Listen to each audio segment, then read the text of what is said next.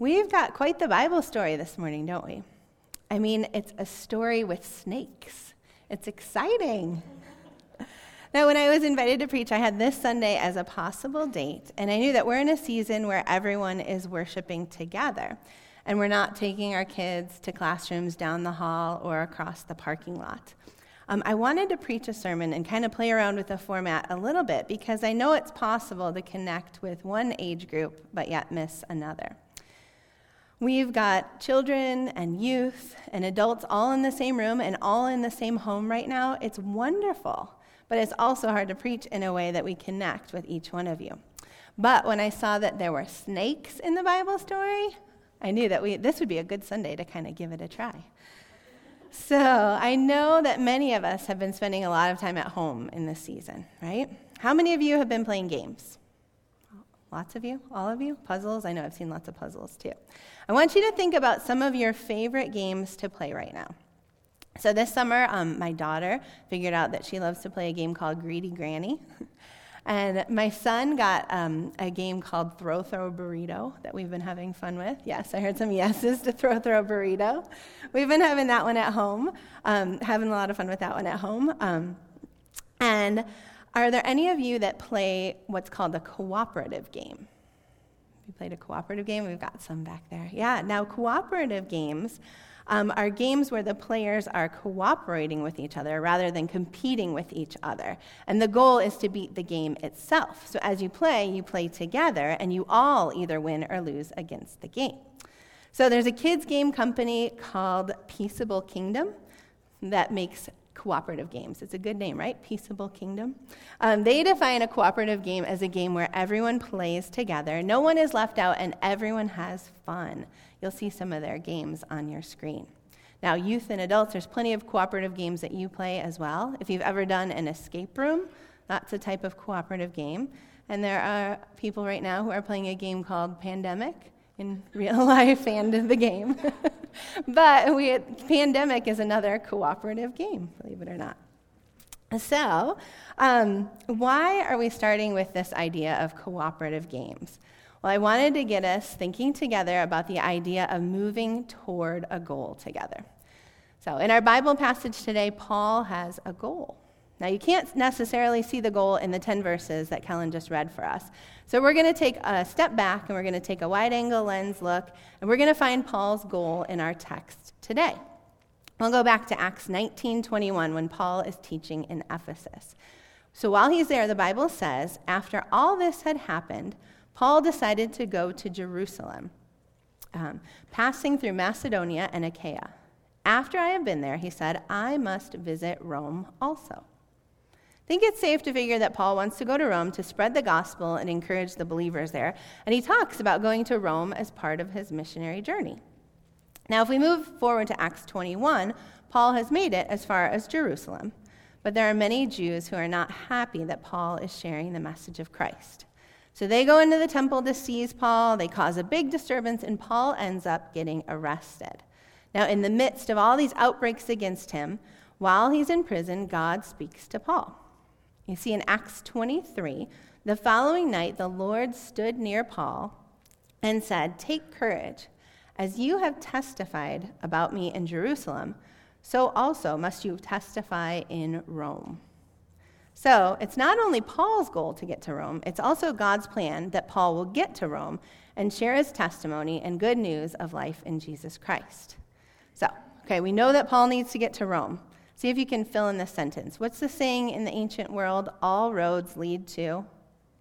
You got it. Say it again. All roads lead to Rome. It's true. Now, while all roads lead there, it still was not an easy path for Paul.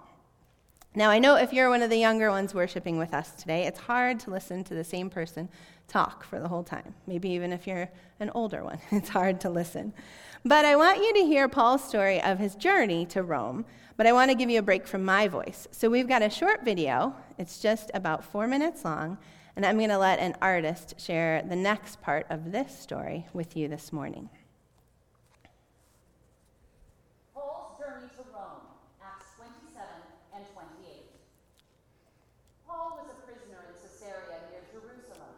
Some of the Jews had accused him of doing wrong, so he wanted to sail to Rome to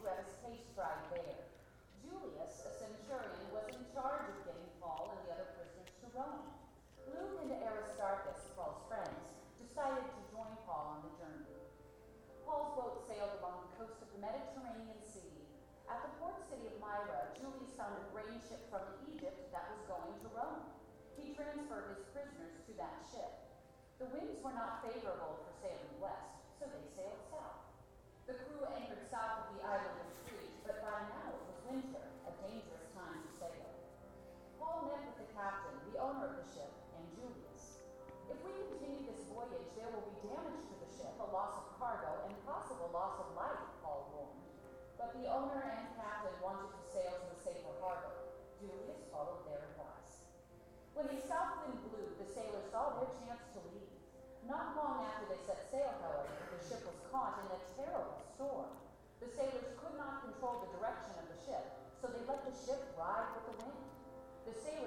ropes around the ship to strengthen it and keep it from falling apart.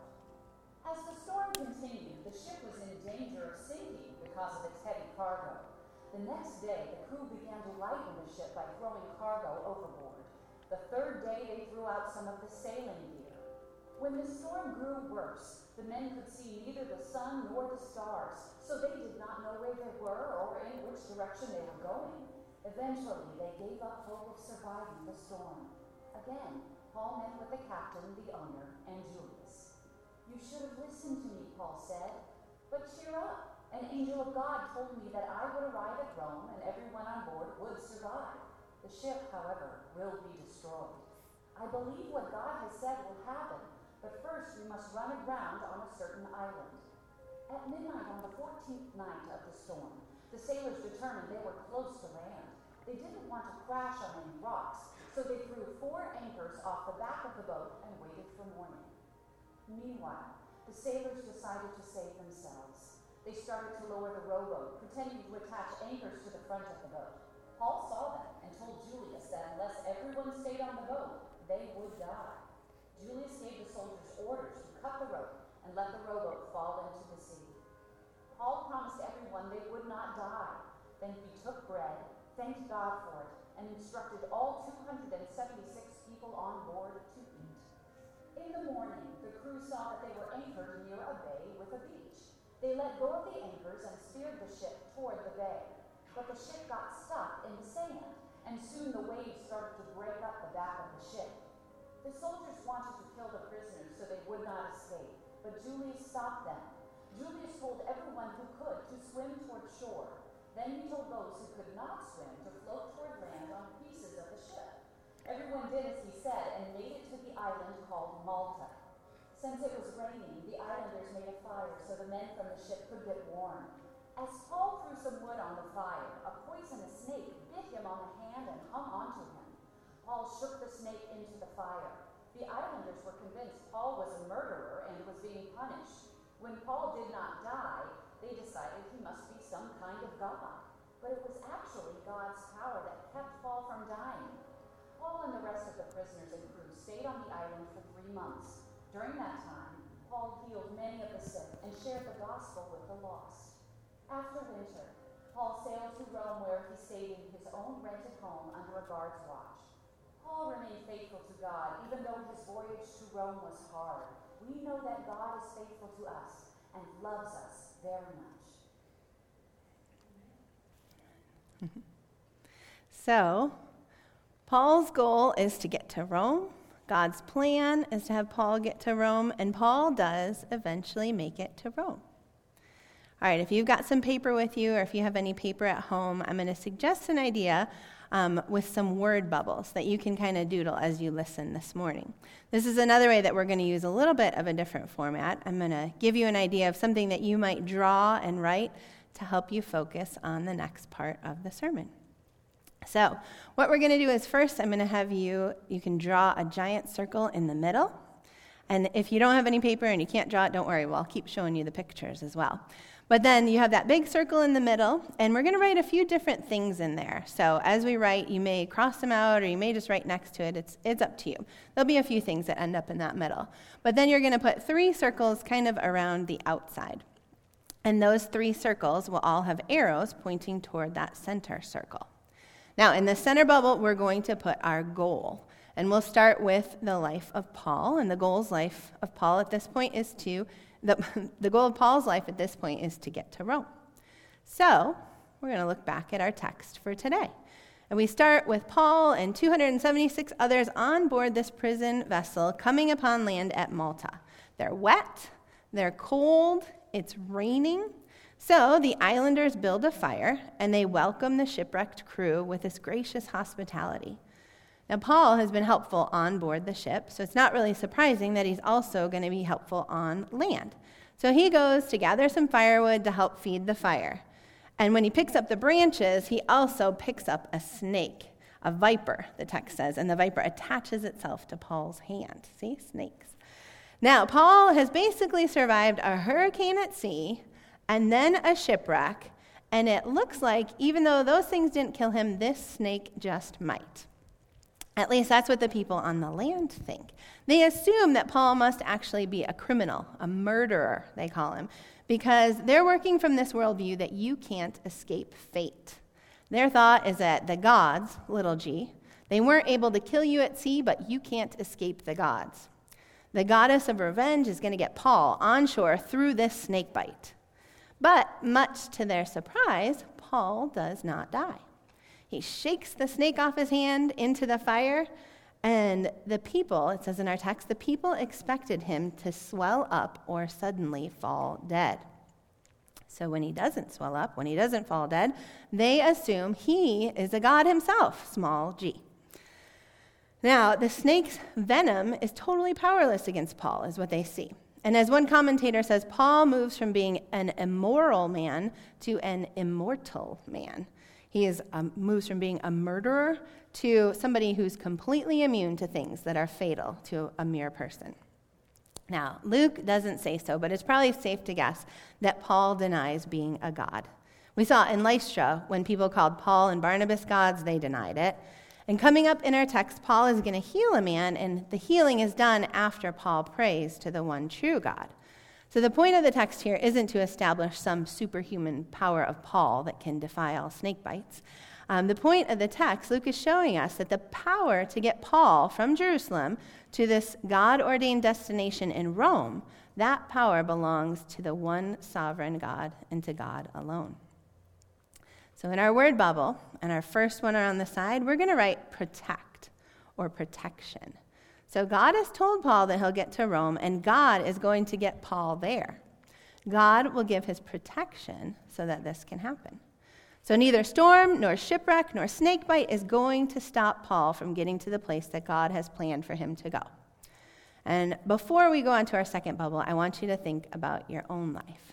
I said in that middle bubble, we might write a few things. Um, I want you to think about the goal that you might put in the center of the word bubble picture. Let's even change from goal. Let's say, what is your purpose? Where do you long to go? What do you long to do? Does it match up with what God has led you to do and with what God is calling you to do? See, if you're a younger child with us, um, is God asking you to be a friend to someone who doesn't have a lot of friends? Or are you just starting school and you're deciding that you want to work really hard on math or reading or science this year? If you're an older student with us, middle school or high school, has God given you a talent or a skill that He's asked you to develop? Or is there a team or a club you're hoping to join? And if you're an adult, has God put a calling on your life to serve in some way? Is there a place God has shown you where you might need to grow? Is there a person you might need to forgive? So I'm going to give you just a few seconds for a quick activity. It's going to involve a little bit of interaction. If you're comfortable sharing, you're going to turn to somebody near you and share with them the purpose that you would put in the center of your word bubble. Now, if you're not comfortable sharing because it's a personal thing, that's okay. Um, just look at someone and smile and remind yourself that God created that person with a purpose as well. So you've got maybe about 10 or 15 seconds at home and here. Turn and share that purpose with someone around you.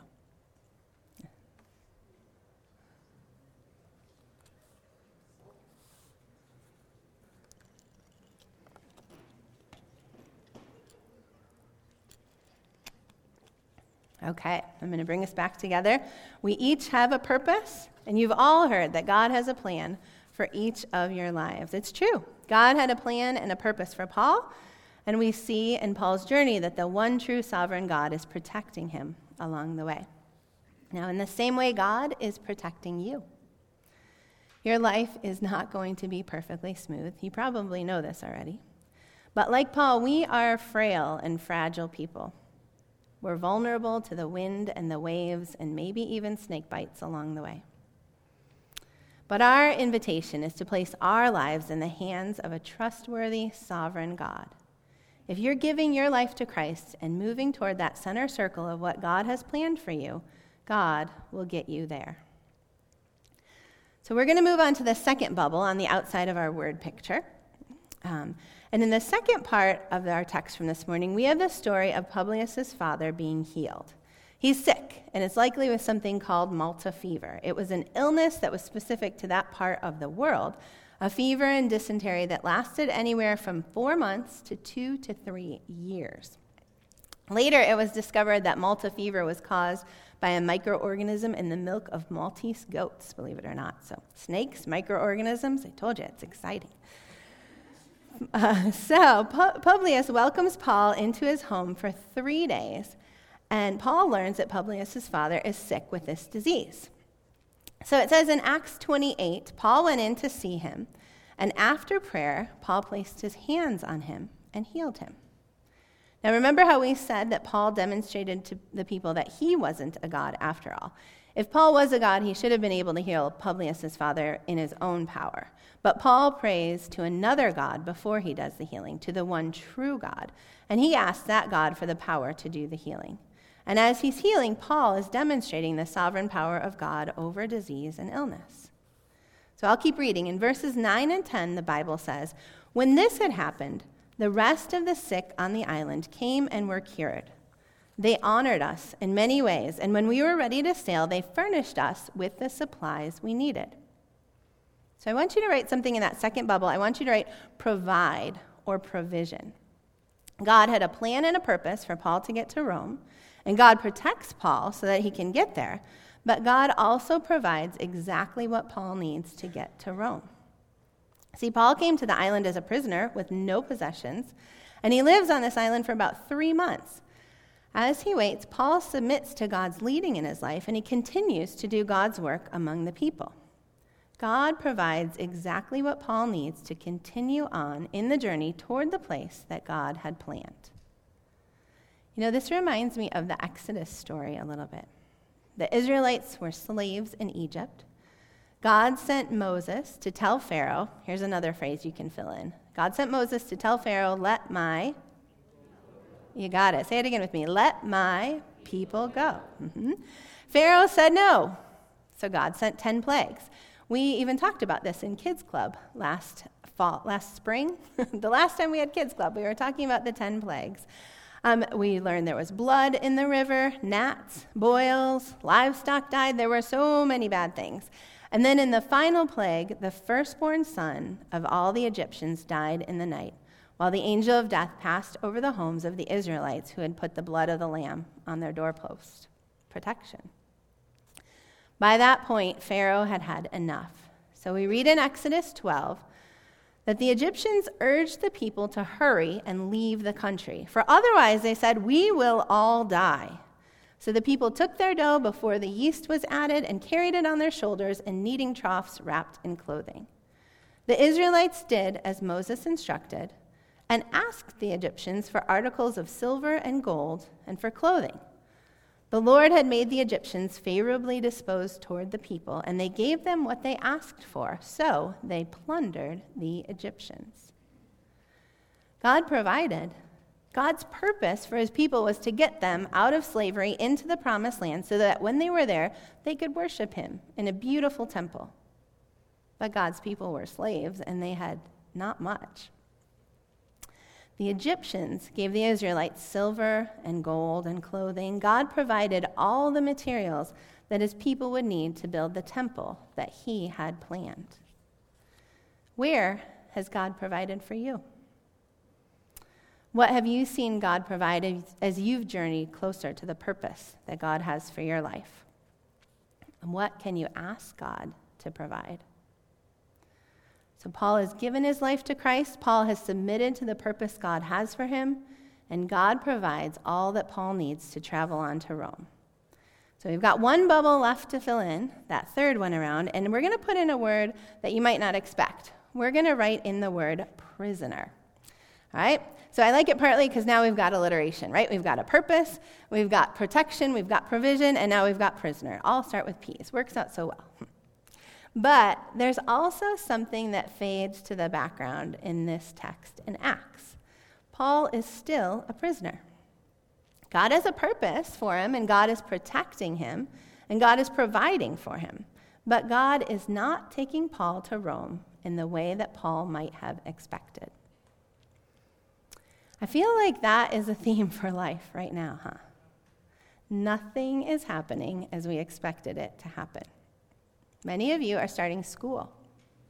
If last fall you had asked us what this fall would look like, it would be clear to see that this fall is not happening in the way that we expected it to happen. Now, turn to someone around you and give them a fist bump if you're related. If not, just give them an air fist bump. All right, turn to your neighbor, give them a fist bump. Because this Sunday would normally have been Bump Up Sunday. Our kids, we're going to transition from one Kids Out Loud class to another. Or they might go from nursery to Kids Out Loud, or Kids Out Loud to confirmation, or confirmation to high school. But Sunday morning is not happening as we expected it to happen. Some of you have lost jobs in this COVID pandemic season. Some of you have retired. Some of you have had babies. Some of you have had grandbabies. Some of you have gotten married. Some of you have graduated. Some of you are going off to college. Nothing is happening as we expected it to happen. God often doesn't get us to this center purpose in the way that we would expect. Paul travels to Rome as a prisoner, captive to a guard. Now, on this journey as a prisoner, though, Paul experiences a lot of God given things. Paul experiences hospitality from the people of Malta. Paul experiences vindication of his innocence when he doesn't die from that viper bite.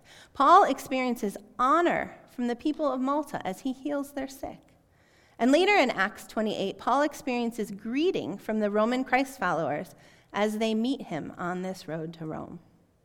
Nothing is happening as we expected it to happen in this season. But this does not undermine the sovereignty of God. God is still sitting on his throne in his unshakable kingdom. There are places where we can experience hospitality and truth and honor and greeting, all these God given things as we submit to God and as we travel closer to that purpose that God has for each of us. But God might not get us to the center in the way that we expect. So, what's at the center of this word picture for all of us? It's not Rome, though that might be nice, right? um, I've challenged each of you to think of an individual calling that you might put at that center purpose, and that is completely valid. Now, if I had to choose one thing that I'd put in the center for all of us, though, I would actually choose Christoformity. That's Pastor Stacy's word that he got from Scot McKnight, and it's part of ECC's touchstone of transformation. Christoformity. You see, in trans- our touchstone of transformation, we say that we provide resources and relationships for the journey from curiosity to Christoformity. We long for Christ to be formed in each of you. We want each of you, from our kids to our youth to our adults to our seniors, to move more toward reflecting the character of Christ so that we can be people who welcome others into God's kingdom and people who are present in the world as agents of change and redemption. Those are all from our touchstones. So that's our good news for this morning. God promises transformation, and God wants your participation. Why did God send Paul to Rome? So God's word could explode from the place that was the center of the ancient world. Why does God want us to be transformed into Christ's likeness? So that God's world can go out into the world, so that God's word can go out into the world in a way that brings about God's kingdom. You see, God doesn't just want to transform us, He wants us to transform the world. God promises this transformation, and God wants your participation. God will protect us, and God will provide for us. but it's not going to look like what we would expect. You heard Pastor Stacy in our Life at ECC talk about um, the connection and community groups that we're going to form as we go into the fall. Now, we aren't able to meet in person in the ways that we'd like, and we hope that we'll be gathering our kids and our youth and our adults again soon. But for now, we've got to let God move us closer to Christoformity in a way that looks different than what we expected. See, I think the beauty of these connection groups is that each one is going to look a little different. We'll help connect you to one or two or three other people here at ECC, and you might end up meeting with them in person. You might end up meeting with them outside. You might end up meeting inside with masks. You might end up meeting online. But what we're asking you to do is to sign up, first of all, and then meet. You'll be with people who are looking to do the same type of meeting and the same frequency of meeting times. You may be with people who are studying that book, Love Over Fear, as we're all studying this into the fall. You may be with people who are committed to attend on a Sunday morning and who just need to see another face during the week. Each of you, though, you're going to need to play an active role as part of these groups. They're open to everyone. They're open to kids, to families, to youth, to adults, to men, to women. Everyone is invited to take part. Now, remember how we started by talking about cooperative games? Well, maybe you'll even end up in a group that plays cooperative games. You never know. But we're entering a season where we're asking all of you to work together with us toward the same purpose. Discipleship and transformation into people who are like Christ is largely going to happen with you in each of your homes. We'll be looking forward to seeing how God moves us together toward this purpose in the center, and we already know it's not going to look like what we expect. But it's going to be exciting to see how God gets us there together. Will you pray with me to close this morning? Gracious God, you are a God who has given us a purpose. You are a God who protects us, who provides for us, and who takes us places often in ways different than what we had expected or planned out. But God, remind us in the midst of it all that you are sovereign, that you are sitting on your throne, that you are Lord over all.